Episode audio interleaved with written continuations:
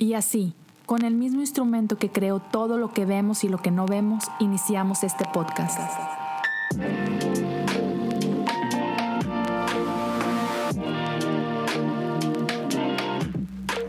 Bienvenidos a Cosas Comunes. Hola a todos. Gracias por acompañarme en un episodio más de Cosas Comunes. Estamos ya en el episodio 238. El día de hoy quiero compartirte algo que es muy personal. No siempre hago esto, pero el día de hoy quiero compartirte algo que me tocó predicar en mi iglesia. Otra vez, rara vez hago esto, pero fue algo que me habló demasiado. Más que predicar a la gente, es algo que Dios me habló a mí.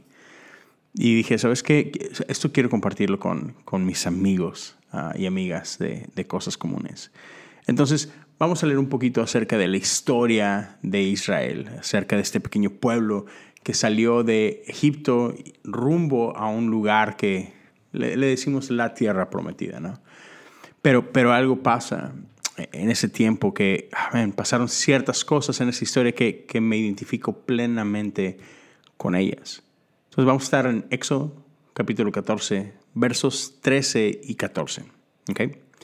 Antes de entrar de lleno al episodio como tal, gracias a todos los que siguen por acá, gracias a todos los que comparten, gracias a todos los que siguen en redes sociales. Si estás viendo esto en YouTube, te invito a que le des subscribe al canal, que actives la campana.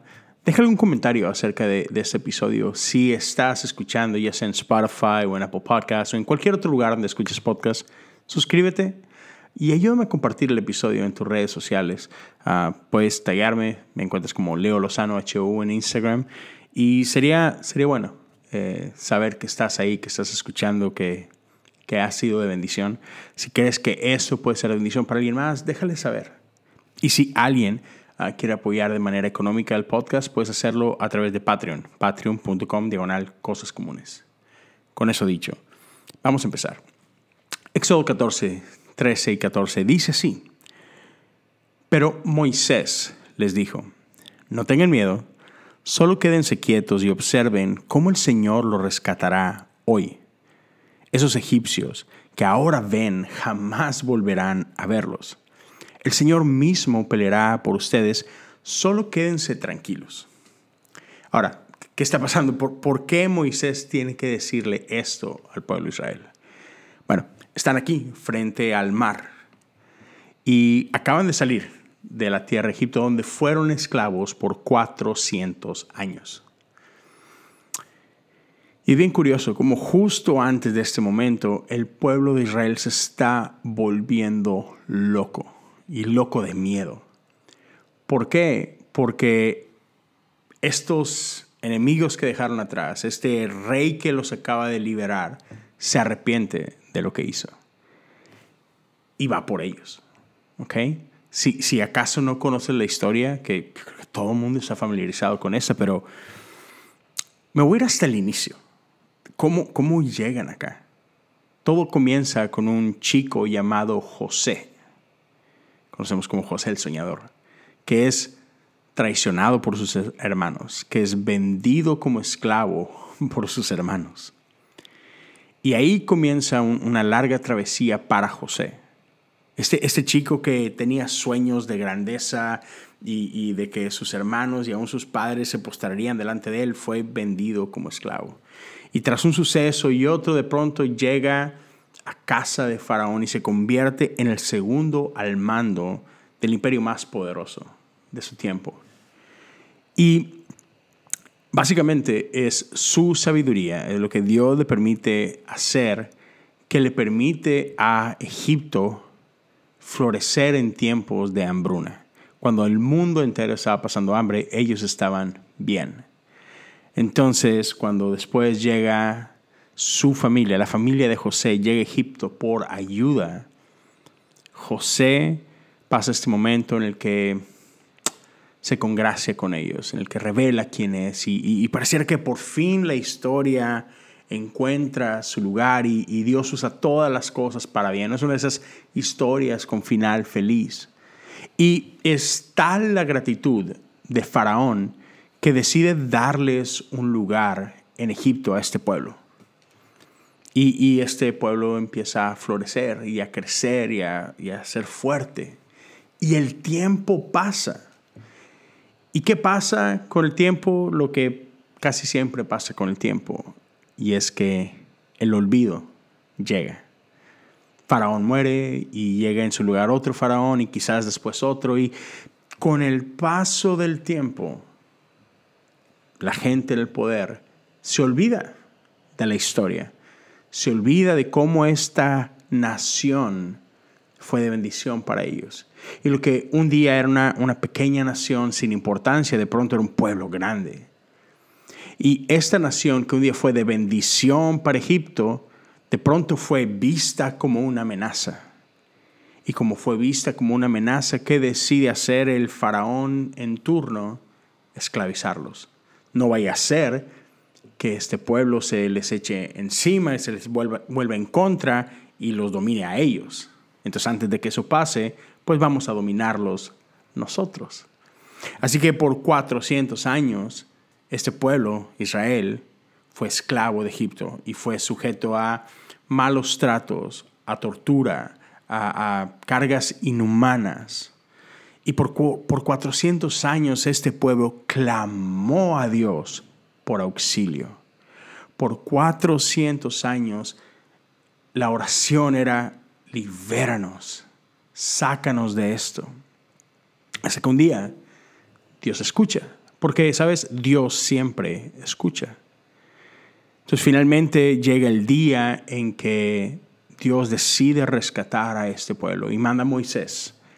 Y aquí estamos. Moisés es enviado delante de Faraón y a través de milagros y milagros y milagros, finalmente Faraón decide dejarlos ir. Conoces acerca de las plagas, seguramente las conoces cada una de ellas. La cosa es que llega el día en que finalmente Faraón dice: largo, váyanse de aquí. Y los envían, no solamente que vayan y hagan lo que querían hacer, pero los envían con bendición. La nación bendice al pueblo de Israel, así que salen de Egipto rumbo a, otra vez, la tierra prometida y van felices. Finalmente, Dios respondió a nuestra oración. Así que un día están acampando delante del mar y pasa lo inesperado. Faraón se arrepiente. Faraón decide ir a tomarlos de regreso. Y entonces este pueblo está ahí, frente al río, cuando comienzan a escuchar algo que no es normal escuchar cuando estás frente al mar. No eran las olas, no eran las gaviotas, no eran ningún otro tipo de animal. Comienzan a escuchar sonidos de guerra. Comienzan a escuchar caballos acercarse, carrozas acercarse, estos carros de guerra marchando hacia ellos. ¿Y qué pasa? Pánico. Pánico entra en sus corazones y comienzan a quejarse y a reclamarle a Moisés: ¿por qué nos traes hasta aquí? Te dijimos que nos dejaras en paz, que preferíamos estar en Egipto como esclavos. Y lo primero que me llama la atención de eso es qué rápido se nos olvida el pasado. Qué rápido se nos olvida lo mal que estábamos. O sea, todo aquello que te quejaste por 400 años, de pronto eso. ¡Hey, no! Allá estábamos increíblemente bien. Te dije que ahí estábamos a todo dar. ¿Para qué nos sacas de ahí? Yeah. Es increíble cómo a veces aquello por lo que hemos orado tanto, este milagro por el que hemos pedido, se puede llegar a convertir en el motivo de nuestra queja. Y sabes, no, los israelitas no son los únicos culpables de eso. No es como que nada más a ellos les pasa. Seguramente te ha pasado a ti.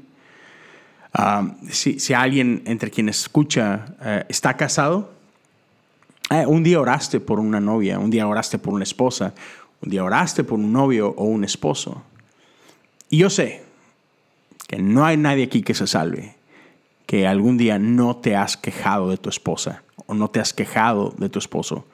Quizás ahora tienes hijos y oraste por ellos y anhelaste un día tener un bebé en tus brazos y ahora te quejas de que no puedes dormir, ahora te quejas de que no puedes descansar, ahora te quejas de que cuestan mucho dinero. Y así podemos ir por un montón de cosas y seguramente encontrar algo ahí, ¿no? Si eres más joven, si estás soltero todavía, quizás ya saliste de la escuela y oraste en algún tiempo por un trabajo y hoy te quejas de tu jefe, o hoy te quejas de tus compañeros, o hoy te quejas quizás de lo mucho que trabajas y no tienes tiempo para nada. Ya. Si no tenemos cuidado, si no guardamos nuestro corazón, aquellas cosas por las que hemos orado tanto tiempo, aquel milagro que hemos pedido, se puede convertir en la razón misma de nuestra queja. Ya. Tenemos que tener cuidado con eso. Pero sabes, aquí están. Aquí está este pueblo, aterrorizado por lo que viene detrás de ellos. Y olvidaron cómo es que Dios los sacó de Egipto. ¡Rápido! ¡Hey! Dios acaba de sacarte de Egipto con mano poderosa. Dios acaba de sacarte de Egipto con demostraciones de poder una y otra vez. Y aún así, a pesar de esto, miedo acecha nuestro corazón. Pero sabes, a veces estas cosas son necesario que sucedan, porque el desierto revela cosas en nosotros. El desierto muchas veces revela cosas en nosotros que tienen que morir. Revelan cosas en nosotros que tienen que quedarse en el desierto. Porque, ¿sabes? Tú no puedes llegar a la tierra prometida cargando estas cosas que traías en el desierto. Hay cosas que simplemente no pueden llegar contigo allá. C.S. Lewis lo decía de esta forma. No podemos llegar al cielo arrastrando el infierno con nosotros. No, eso se tiene que quedar atrás. Entonces, es fácil concentrarnos en Israel y hablar de ellos y cómo la regaron y todo, pero quiero dejarlos en paz por un momento y quiero ser honesto contigo. Quiero ser vulnerable contigo y quiero decirte cómo es que yo mismo he pasado por esto que ellos pasaron. Y quiero hablarte de cuatro cosas que he visto aquí, que yo he visto en mi propia vida, que espero queden claras en los siguientes minutos. Número uno, estas cosas, estas pruebas que a veces enfrentamos en nuestra vida, el desierto, tiende a sacar a nosotros este temor, el temor de morir en el desierto. También quiero dejarte claro cómo es que a la luz de nuestros problemas dejamos de ver a Dios.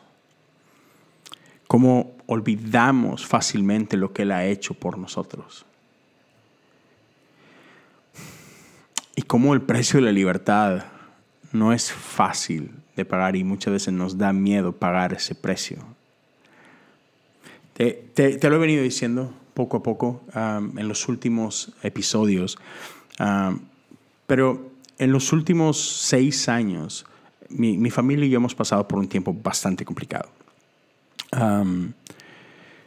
Todo comenzó con un pequeño dolor de mi esposo, un dolor de rodilla, y nunca se me va a olvidar. Nos acabamos de mudar a nuestra casa, ¿sabes? Llegas a una casa llena de ilusiones. Y nuestro hijo mayor en ese momento tenía apenas poco más de 1 año. Y me acuerdo que mi esposo en una de esas ocasiones se agacha a recogerlo y lo levanta y le dolió una rodilla. Y ella dijo, ok, quizás solo lo tomé mal posición, lo que sea, y ¿sabes? Me lastimé. Nada del otro mundo. Pero pasa el tiempo, pasan las semanas y el dolor de la rodilla no se iba.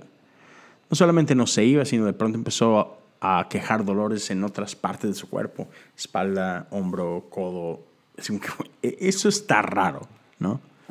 Y ahí comenzó para nosotros todo este periodo de tiempo bastante difícil. De 6 años de muchas luchas. 6 años de desesperación. 6 años de frustración. 6 años de desesperanza, de ir de un doctor al otro y ver cómo todo el mundo dice, no, tú estás perfectamente bien.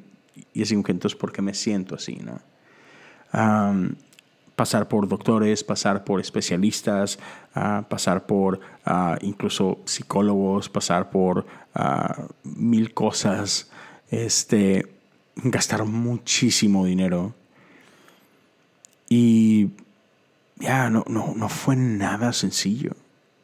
Y después, buscando respuestas y demás, por ahí de 2 años atrás, como que empezaba un poquito a parecer que encontrábamos respuesta y la fuente de los problemas.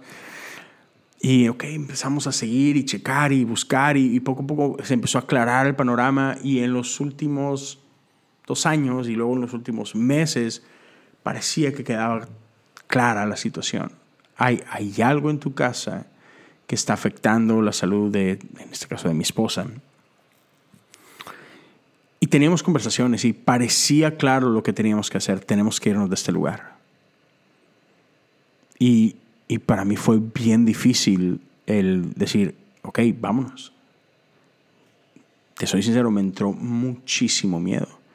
Así como que, ¿cómo nos vamos a ir de aquí? ¿Cómo es que vamos a dejar esto atrás? No puedo, ¿sabes? Es un lugar que nos costó demasiado obtener. O sea, nos costó muchísimo, no solamente económicamente, sino todo un proceso. O sea, jamás pensábamos que íbamos a poder tener una casa y finalmente lo pudimos tener. Y fue un milagro en sí mismo. Es como que ahora tengo que abandonarla y el futuro me daba miedo. Y que si vendo, que si no puedo vender, que si en el proceso de vender no tenemos nada a dónde irnos. ¿Cómo nos vamos a ir? O sea, si voy a vender esta casa, necesito una nueva y no puedo pagar 2 cosas al mismo tiempo. ¿Y cómo le vamos a hacer? Y 1000 cosas inundaban mi mente y me llenaron de miedo. Pero llegó un momento donde, o sea, es que no hay opción. Es que tenemos que vender. O sea, el grado de ¿cómo se dice?, deterioramiento de la salud de mi esposa fue tal que tenemos que huir de este lugar. Y así fue. Hace como 3 meses prácticamente tuvimos que abandonar nuestra casa de un día para el otro, cuando se confirman ciertas cosas, ciertos estudios, y fue una confirmación de que sí, es esto, hay esto en tu casa, tienen que salir corriendo de ahí. Y a pesar de que tenemos la bendición de que gente de la iglesia nos abrió las puertas de su casa, no fue sencillo. No fue sencillo perderlo todo, porque fue eso. Fue como si nuestra casa se hubiera incendiado. Perdimos todo. No solamente la casa, sino todo lo que teníamos ahí. O sea, en esta nueva aventura donde, gracias a Dios, ya tenemos un nuevo apartamento, nos lo entregan el 31 de agosto, no podemos llevarnos nada de lo que teníamos antes. Camas, sillones, mesas, ropa, juguetes de mis niños, libros, nada. Nada, no podemos llevarnos nada. Todo tiene que ir a la basura. ¿Te imaginas? Fue difícil. Fue muy difícil. Y la realidad es que eso es una respuesta de oración. Porque no tienes idea la cantidad de noches llorando que pasamos mi esposa y yo orando. Así que Dios, muéstranos qué es. Por favor, muéstranos. O sea, lo único que queremos es estar bien. Muéstranos qué es. Y Dios lo hizo, pero no es lo que yo esperaba. O sea, yo lo que quería es que simplemente un día amaneciéramos y mi esposa estaba perfectamente sana, ¿sabes? Eso es lo que yo quería. Aun cuando descubrimos que hay algo en tu casa, mi oración era que mañana no esté esa cosa aquí, ¿sabes? Pero así no es como obra de Dios. O sea, imagínate, es como si el pueblo de Israel estuviera ahí frente al mar y ellos dijeran, queremos irnos a dormir y mañana amanecer del otro lado del mar. ¿Cómo pasó? No sé, que a lo mejor nos levantó una nube, pero estamos del otro lado. No, así no pasa. Así no es como Dios obra. Y en nuestro caso, o sea, el darnos a conocer la fuente del problema, el permitirnos identificarlo y todo esto, fue Dios diciendo, hey, aquí está, todo va a estar bien. Pero yo no podía ver eso. Yo solamente veía el problema y veía mis miedos, ¿no? Y es increíble porque es como que yo sé, la teoría yo la conozco. Yo sé que puedo confiar en Dios. Es más, yo lo he dicho aquí. Yo lo he predicado, hey, Dios ha sido fiel en mi vida y este mismo Dios que lo he hecho antes, sé que lo volverá a hacer y lo he cantado, ¿sabes? Entonces, técnicamente hablando, lo sé. O sea, en la teoría lo sé, pero en el momento todo mi ser, digamos que me traiciona. Y mi instinto es temor. A pesar de que sé cognitivamente que Dios va a estar ahí y que Dios me va a sacar adelante, otra vez, mi carne, mi instinto, todo este sentido primitivo es temor, es huye, es grita, es llora, es congélate de miedo. Ya fue bastante complicado y me costaba creer en serio, creer dentro de mí. Podía creer acá, pero acá me costaba. La realidad es que me daba miedo lo desconocido. O sea, yo sé que Dios va a hacer algo, pero no sé qué va a hacer. Y necesito saber, ¿sabes? Necesito saber.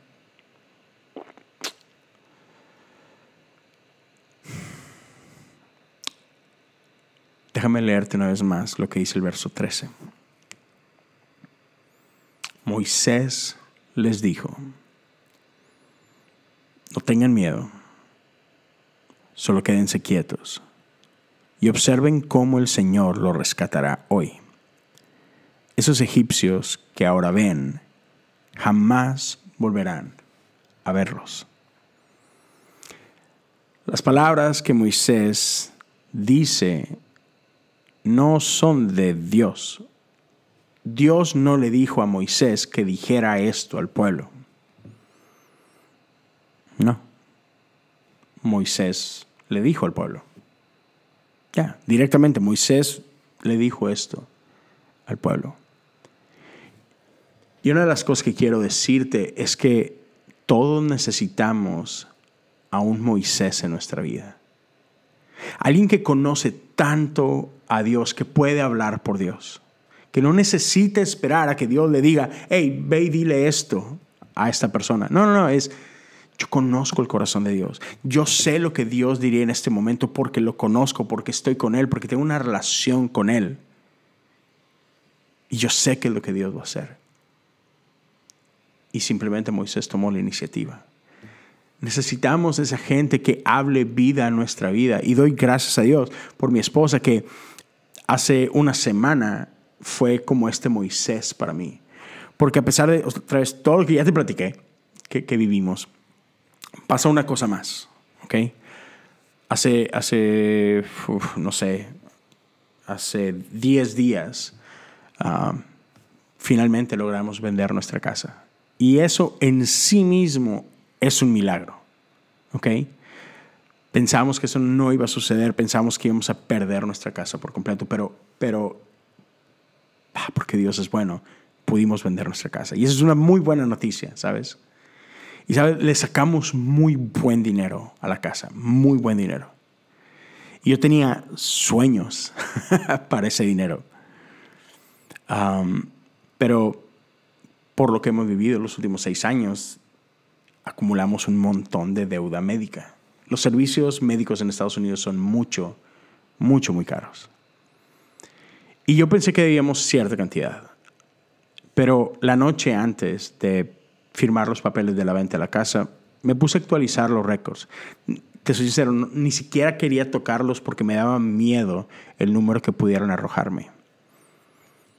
Y digamos que mis miedos fueron confirmados. Cuando me doy cuenta de lo que realmente debemos o debíamos, era prácticamente lo que sacamos de dinero. Perdón, era prácticamente lo que sacamos de ganancia de la casa. Ya. Sí. Otra vez, gracias a Dios, un milagro, porque podríamos no tener eso, ¿verdad? Podríamos tener toda esa deuda. Pero aún así fue difícil y fue bien doloroso ver cómo todo lo que ganamos básicamente no es mío. Otra vez, es un milagro de provisión de Dios porque pudimos pagar toda la deuda médica, pero el darme cuenta de cuánta deuda médica teníamos fue bien doloroso porque fue un recordatorio tangible de todo lo que hemos sufrido, ¿sabes? Entonces, cada pago, cada factura médica que pagamos era como un, ¿cómo te explico? Como un golpe al corazón, como un desgarro al corazón. Y así empecé a pagar uno por uno todas las cosas. Y sí me dolió, te soy bien sincero. Me dolió, otra vez, porque era un recordatorio de todo el dolor y todas las lágrimas y toda la desesperanza de 6 años. Pero también era un incremento de ansiedad, porque es, ya no tengo esto, y ya no tengo esto, y ya no tengo esto, y ya no tengo esto, y ya no tengo esto. Y todo lo que pensé que yo tenía para reiniciar nuestra vida no está ahí. Y sabes, es difícil como esposo, como papá. Es difícil. Porque, otra vez, por un lado, sí es un milagro. Y doy gracias a Dios por ello.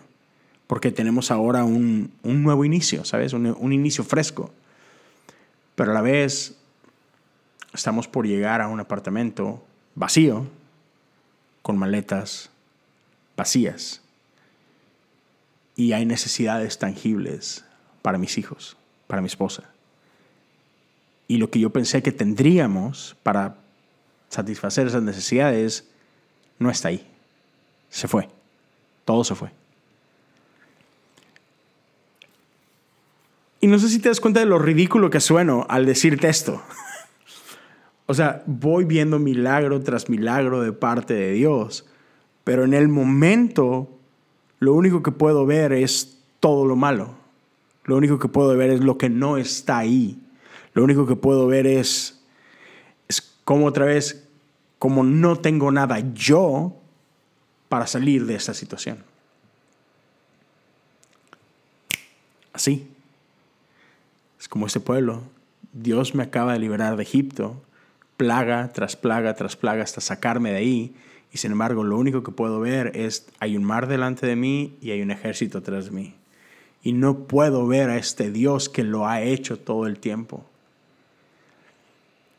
Y gracias a Dios que mi esposa estaba ahí. Otra vez, normalmente yo soy el positivo. Normalmente yo soy el que todo va a estar bien, tranquila. Y ahora era yo el que estaba ahogándome en ansiedad.